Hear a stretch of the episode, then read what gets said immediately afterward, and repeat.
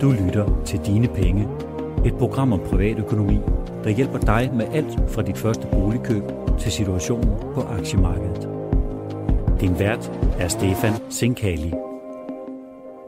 Velkommen til denne uges afsnit af podcasten Dine Penge. Jeg vil i dag øh, snakke om noget, der let kan bringe sindene i kog øh, på begge sider af det politiske spektrum, nemlig topskatten. Vi kommer dog ikke til at gå ind i en længere ideologisk øh, diskussion om, hvorvidt vi bør afskaffe topskatten eller sænke grænsen for, hvornår man øh, skal begynde at betale den.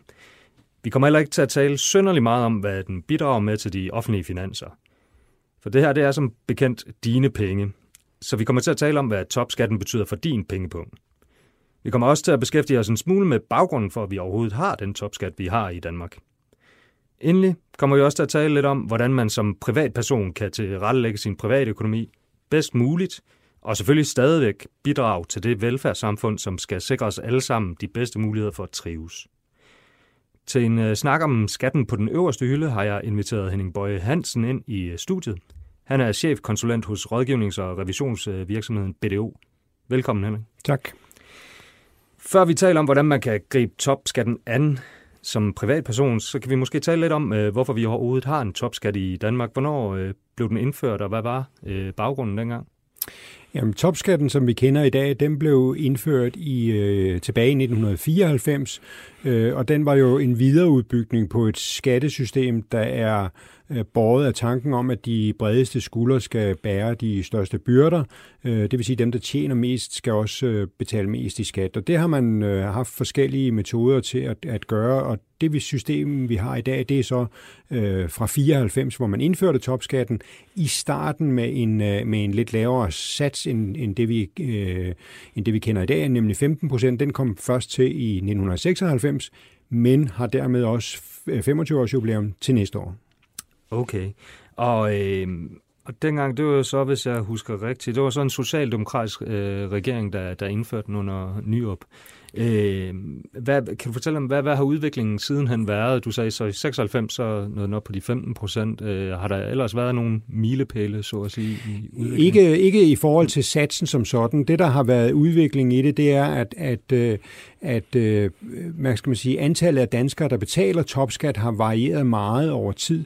Øh, da vi fik øh, topskatten, øh, som vi kender den øh, nu, øh, der var der lidt over 600.000, der betalte øh, i de første år. Så steg det øh, markant øh, op øh, gennem nullerne øh, og toppede i 2008, hvor der var en hel million danskere, der betalte topskat. Men siden har man så hævet grænsen for, øh, hvornår man skal betale den her skat, og, øh, og til næste år kommer vi nok ned under 450.000, der skal betale topskat. Okay, ja, og hvad er det så, der sker her i, i, øh, ved, ved årsskiftet? Hvad er det, man ændrer ved her? Jamen, det man, øh, det man ændrer nu, det er, at der sker en årlig øh, pristalsregulering af, af grænsen for, hvornår man skal øh, betale topskat, og øh, til næste år, så stiger grænsen til øh, 531.000, det er 17.600 øh, kroner mere end i to, 2019. Øh, så dermed kan man sige, øh, der er nogen, der kommer til at spare lidt skat, nemlig dem, der allerede ligger over grænsen, de sparer cirka 2.500 100.000 kroner i skat til næste år, men der vil også være nogen, der simpelthen falder ud af systemet, fordi de ligger med indkomstmæssigt lige i det niveau, øh, hvor, hvor topskattegrænsen nu kommer hen over. Okay, og hvordan, hvad er det, man skal kigge på øh, på sin indtjening? Altså, øh, ja, hvad er det, grænsen er, og hvordan er det, den beregnes? Øh? Øh, grænsen for, for topskat, den bliver altså næste år 531.000, og det er efter, at man har øh, betalt arbejdsmarkedsbidrag. Så, så, så øh, før arbejdsmarkedsbidrag, så svarer det til en, en gennemsnitlig månedsløn på lige over 48.000 kroner. Øh, det, er der, det er der snittet til i 2020 kommer til at ligge. Og, øh, og øh, det, det, det man jo kan... Øh, jeg arbejder altid for, eller siger altid til, til vores kunder, at, øh, at man skal tjene mest, mest muligt, men ikke arbejde mere, end man også øh, har tid til sine omgivelser. Øh, og, og øh, når man snakker om at, at, at lægge sig i forhold til, til topskatten, øh, så har man jo ikke de store muligheder for at påvirke den, fordi enten så tjener man så meget, at, at, man, øh, at man kommer til at betale den. Øh, det eneste, man i virkeligheden kan påvirke, det er ved at indbetale noget mere på sine øh, pensionsordninger. Det er det, der fragår op i topskatten. Så er der en, en, en særlig gruppe, nemlig de selvstændige.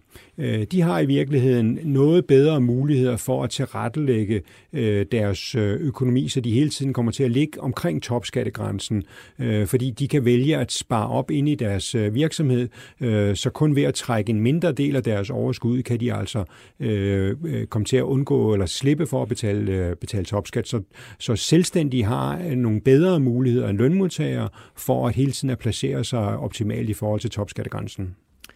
Og vil de så kunne, altså de vil jo så ophobe et, et overskud i, i, i det selskab, øh, som på et eller andet tidspunkt skal udbetales? Det gør det, men, men, men øh, opsparing i, øh, i virksomhedsordningen, det er ligesom opsparing i et selskab, det sker til en foreløbig skat på kun 22 procent, så, så der ligger altså en mulighed for, at man kan udskyde skatten til den dag, hvor man måske tjener mindre i sin virksomhed, eller i hvert fald til den dag, man, man vælger at trække hele det opsparede overskud ud, så man har nogle muligheder for at arbejde med pengene inde i, inde i virksomheden. Det er en rigtig god mulighed for de selvstændige.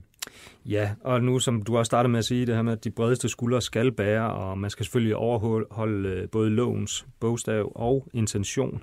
Og jeg vil jo ikke opfordre til, at man skal flytte penge i, i skattely, men du er lidt inde på, på det her med pensionsordningerne. Hvad er det, man reelt set har, øh, øh har af muligheder i forhold til, hvis man nu ligger lige på kanten og, og skal betale nogle tusind i, i topskat? Jamen, jamen det man kan gøre, det er at, øh, at øh, indbetale noget mere på, på sine øh, pensionsordninger, fordi netop den type indbetaling, det er sådan set det eneste fradrag, man har op i, i topskattegrundlaget. Topskattegrundlaget, det beregnes jo af ens personlige indkomster, det er enten løn eller, eller virksomhedsoverskud, Øh, hvis, man har, hvis man har positiv nettokapitalindkomst, altså renteindtægter af, et vis, af en vis størrelse, så, er der også, så går de også med i beregningsgrundlaget for, for topskatten, men det kræver øh, temmelig store øh, renteindtægter, før det, bliver, før det bliver aktuelt. Så for langt de fleste, der er, øh, der er øh, grundlaget for beregning af topskatten, det er lige med vores øh, løn eller vores øh, virksomhedsoverskud.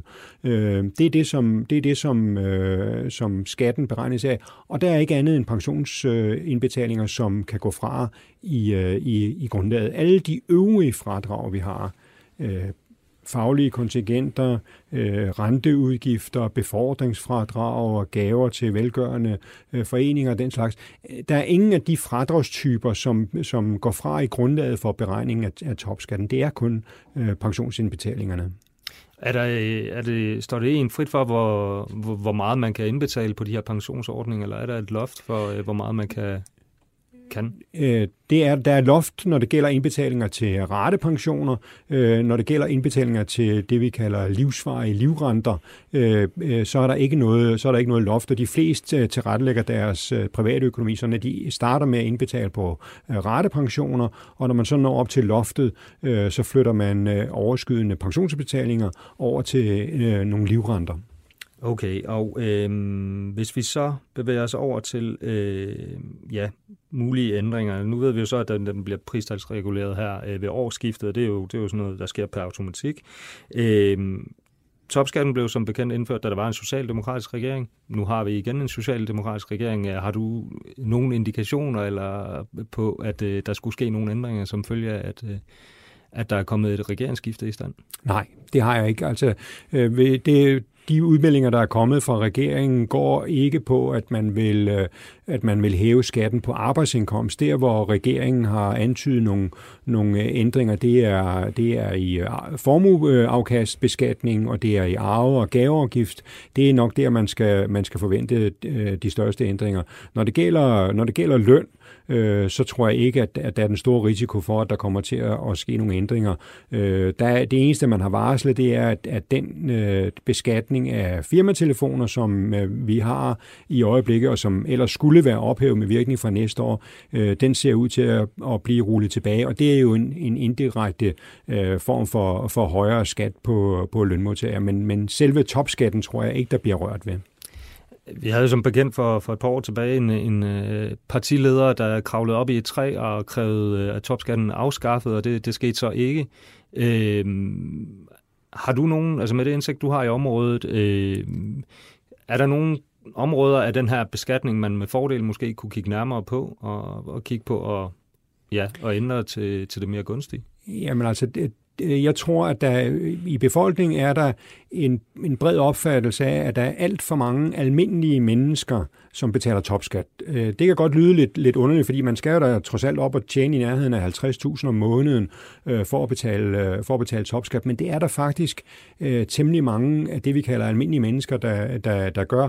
Det vil sige personer, som, øh, som af forskellige årsager arbejder rigtig meget og har en, en relativt øh, høj indkomst, men som ikke har noget større formue, og som ikke opfatter sig selv som specielt øh, velhavende. I den gruppe af, af danskere tror jeg, der er en, en temmelig høj modvilje mod, øh, mod topskatten, hvorimod dem, der tjener øh, rigtig meget, lad os sige øh, 5 millioner eller mere om, om, om året, der tror jeg, der er en, en bredere forståelse af, at, at, øh, at at de med deres indkomst nødvendigvis må bære en, øh, en, øh, en tung byrde.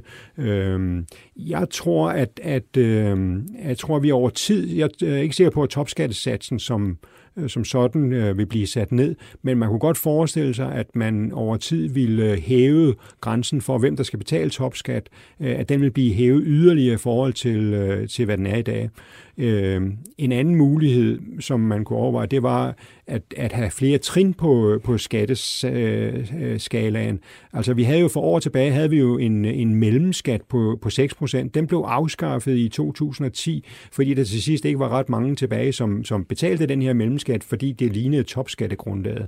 Øhm, jeg tror, at, at øh, jeg tror, at der er mange danskere, der, der godt kunne se et system, hvor man havde flere trin på øh, skatteskalaen, øh, og måske endda også en, en, en, en marginalt højere øh, topskat i den yderste ende, øh, men så det blev en mere jævn øh, trin, at øh, vi i virkeligheden havde. Så en differentiering af den progressive skattesats. Præcis. Ved du hvad, øh, tusind tak øh, for din tid her i dag, Henning. Selv tak. Du lytter til Dine Penge, og det er blevet tid til Mikro Makro Mix med Ulrik Bie og Sara Jolie.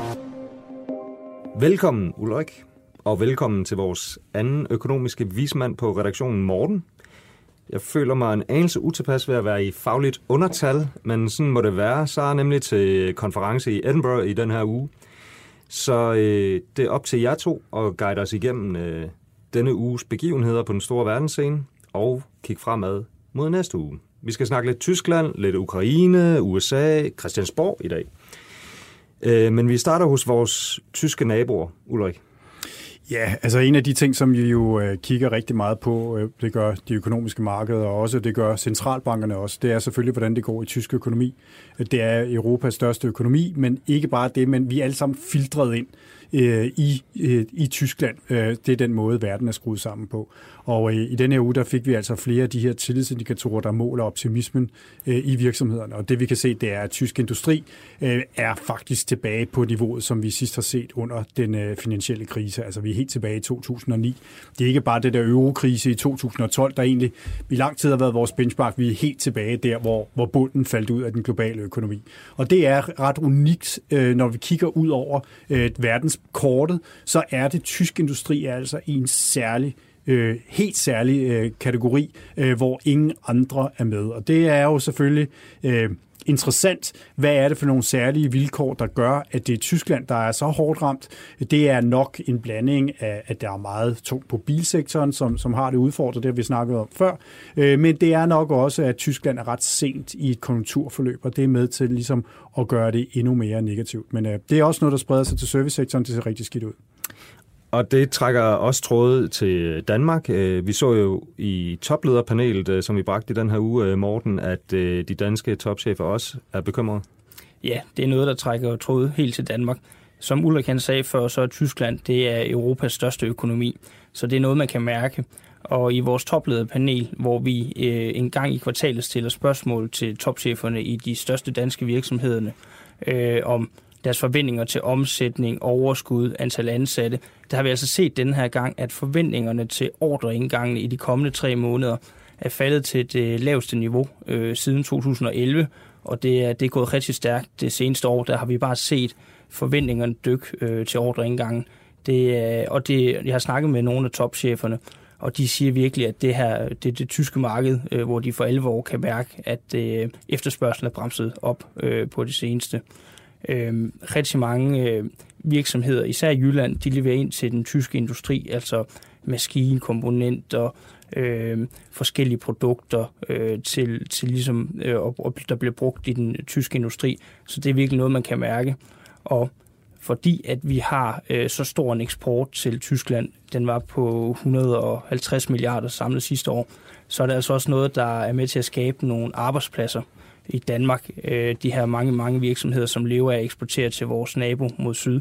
Øh, Dansk Industri de har tidligere anslået, at godt 120.000 arbejdspladser er knyttet op på eksporten til Tyskland. Så det er imod væk noget, der kan mærkes, øh, når det går dårligt i øh, Tyskland. Øhm, og det er jo også noget, man har kunne se på de øh, europæiske aktieindeks. Øh, da de her sløje nøgletal kom ud i starten af ugen, så var det ikke kun de tyske aktier, der dykkede, det var også øh, de danske og i resten af Europa. Det trækker trådet ud. Øh, hvis man sådan skal kigge på, hvilke aktier, der er dykket mest, så er det helt klart de tyske industriaktier, øh, som virkelig dykkede øh, i starten af ugen øh, på de her dårlige tal. Altså, det er en meget tung industriøkonomi, Tyskland, som Ulrik også var inde på og de har mange store virksomheder, altså bilproducenter, BMW, øh, Mercedes-producenten Daimler, de tog virkelig nogle dyk øh, tidligere på ugen, da vi fik det her sløje nøgletal. Så det er altså alt i alt noget, man kan mærke i hele Europa, øh, når det går øh, skidt i den tyske økonomi. Og der må man jo også sige, en af de ting, der er vigtige at huske på, nu har, skriver vi også om, om Sverige, øh, det er, at øh, Sverige minder ekstremt meget om Tyskland øh, når det gælder sammensætningen af produktion i industrien. Altså det er rigtig meget biler og lastbiler, men også maskiner øh, til, øh, til produktion og den slags, altså avanceret udstyr. Og øh, Sverige er altså vores næststørste eksportmarked. Og det, som, som Morten siger der med, med ordreindgangen, som er så vigtigt, det er simpelthen det er sådan en fremadseende indikator. For hvis dine ordrebøger er tomme, øh, så kommer produktionen også til at falde fremadrettet, og du kommer ikke til at investere i fremtiden. Lige nu sidder virksomhederne både herhjemme og i alle andre lande, øh, og tænker, hvordan skal vi, hvad skal vi gøre i 2020? Og der må vi jo bare sige den usikkerhed, som øh, vi jo ser, som vi diskuterer i forhold til aktiemarkedet, men man siger, vi aner ikke, hvad produktionsudsigterne er, så investerer man ikke. Man holder sin maskineri kørende. Øh, man skal også nok sørge for, at man er medarbejdere til at, at klare den produktion, der måtte være, men man investerer ikke i ekspansion fremadrettet. Og det er også noget af det, der kommer til at trække vores økonomi nedad, også selvom vi herhjemme rent faktisk har det godt fordi at eksporten er motoren i den danske økonomi. Ja, og fordi det, altså det er både Sverige og Tyskland, og de øvrigt, de to er meget også filtreret sammen mm. igen med, som underleverandør til hinanden. Så vi lever i sådan en trekant. Vi opdager det ikke så meget i København, øh, kan man sige, fordi vi er mere sådan en serviceøkonomi herover. Men som Morten siger, det, det produktive Danmark, der hvor man producerer varer, øh, producerer industrivarer, det er noget der, hvor man allerede nu kan mærke det. Og de der ordre øh, indgange, som øh, virksomheden bliver bedt om at vurdere på, de er også faldet meget kraftigt i Sverige. Det er noget af det, som vi kigger rigtig, rigtig meget efter i forhold til at sige, hvordan kommer det til at gå de næste 3-6 måneder. Og øh, det var ikke det eneste trekantsdrama, der skete i, i den her uge. Der var også et, øh, et nyt kapitel i, i sagen om Trump, som så involverer en ukrainsk præsident og en anden amerikansk øh, præsidentkandidat.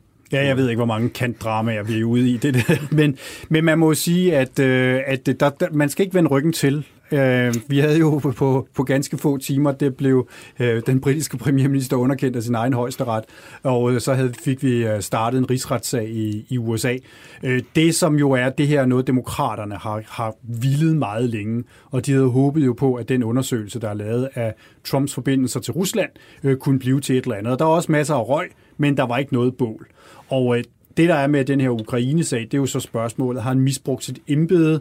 Har han prøvet at presse ukrainerne ved at bruge nogen med militærhjælp til at få dem til at finde snavs på en, øh, en af hans præsidentmodkandidater, Joe Biden, og ikke mindst hans søn, øh, som øh, uforklarlige årsager synes, det var en god idé at blive bestyrelsesmedlem i et ukrainsk naturgasselskab, mens øh, Biden var vicepræsident.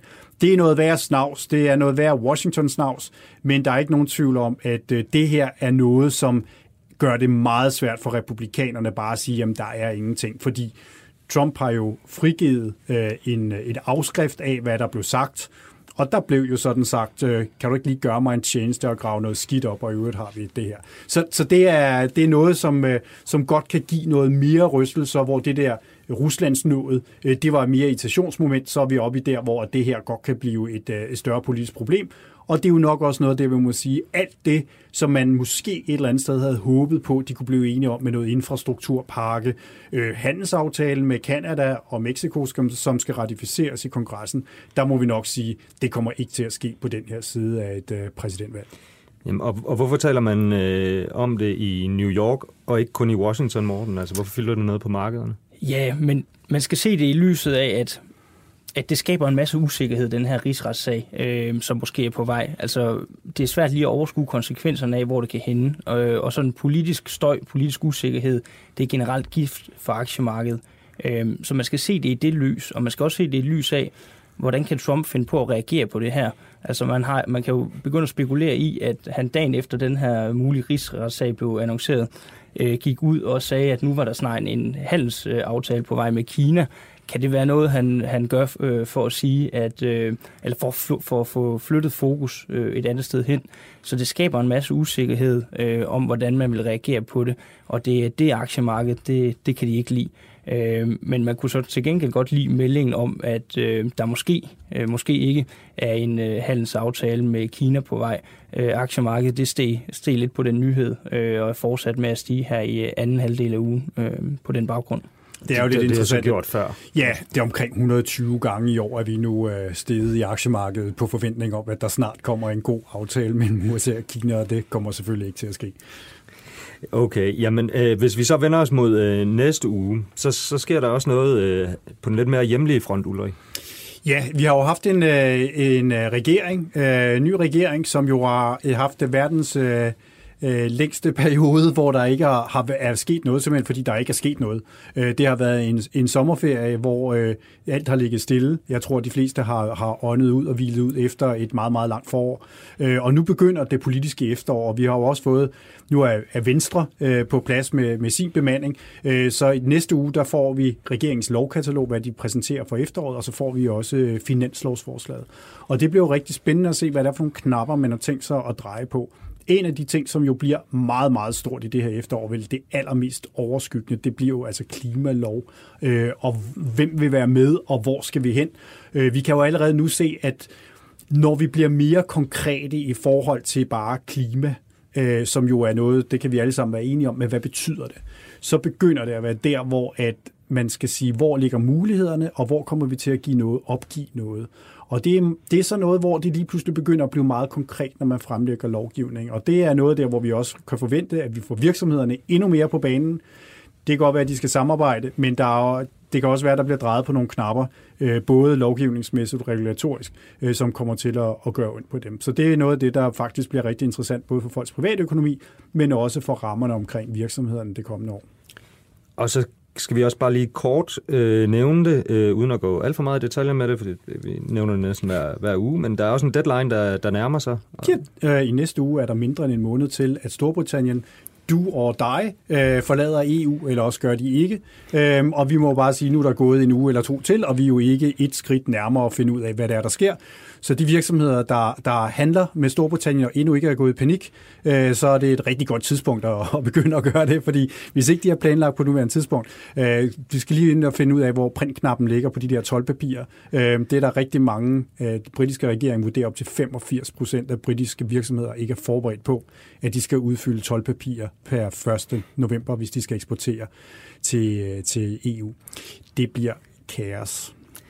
Øhm, vi bevæger os væk fra kaoset. Øh, vi får også en temperaturmåling øh, morgen på europæisk øh, økonomi i næste uge, og så også lidt royalt nyt.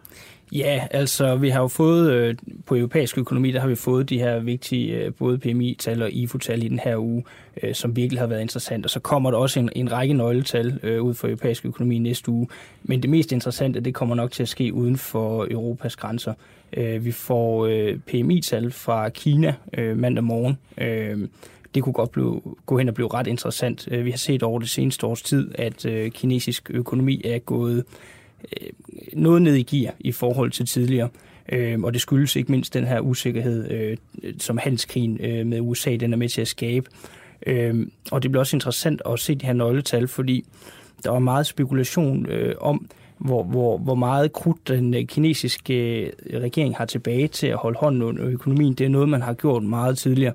Man har lanceret store vækstpakker, lige så snart, at økonomien var på vej til at gå ned i gear. Men det kan landet altså ikke blive ved med at gøre. Øh, der er blevet opbygget en rigtig stor gæld, øh, blandt andet i landet, der gør, at mulighederne for at holde gang i økonomien, den er ved at være udtømt i Kina. Øh, så det bliver rigtig interessant at få de her PMI-tal, øh, der ligesom kan øh, give en prægning om, hvordan det går med den kinesiske økonomi. Øh. Og så øh, sker der også noget i USA? Ja, vi, øh, hele ugen der kommer aktiemarkedet nok til at se frem mod jobrapporten, der lander fredag. Øh, nogle kalder det jobrapporten for kongetallet øh, i amerikansk økonomi. Jobrapporten den viser, øh, hvor, meget, hvor, hvor det er ligesom en opsamlet status på, hvordan det går med økonomien i USA. Øh, sidste gang jobrapporten kom ud i starten af august, der viste den, at der var blevet skabt 130.000 job i juli måned. Øh, det var lidt skuffende. Øh, så, så det her det er virkelig en god temperaturmåling. På det seneste har vi fået lidt, der peger op, og lidt, der peger ned på amerikansk økonomi, så det bliver virkelig øh, interessant at få en status på, hvordan det ser ud der. Og det er selvfølgelig noget, der peger direkte hen imod, hvad den amerikanske centralbank gør på sit møde senere i oktober. Jamen, uh, tusind tak uh, for den her gang, og tak til dig, Morten Lagusen, for at være stand-in for Sara. Dine penge er tilrettelagt af Stefan Sinkali, Sara Jolin, Ulrik Bie og Mia Svendingsen.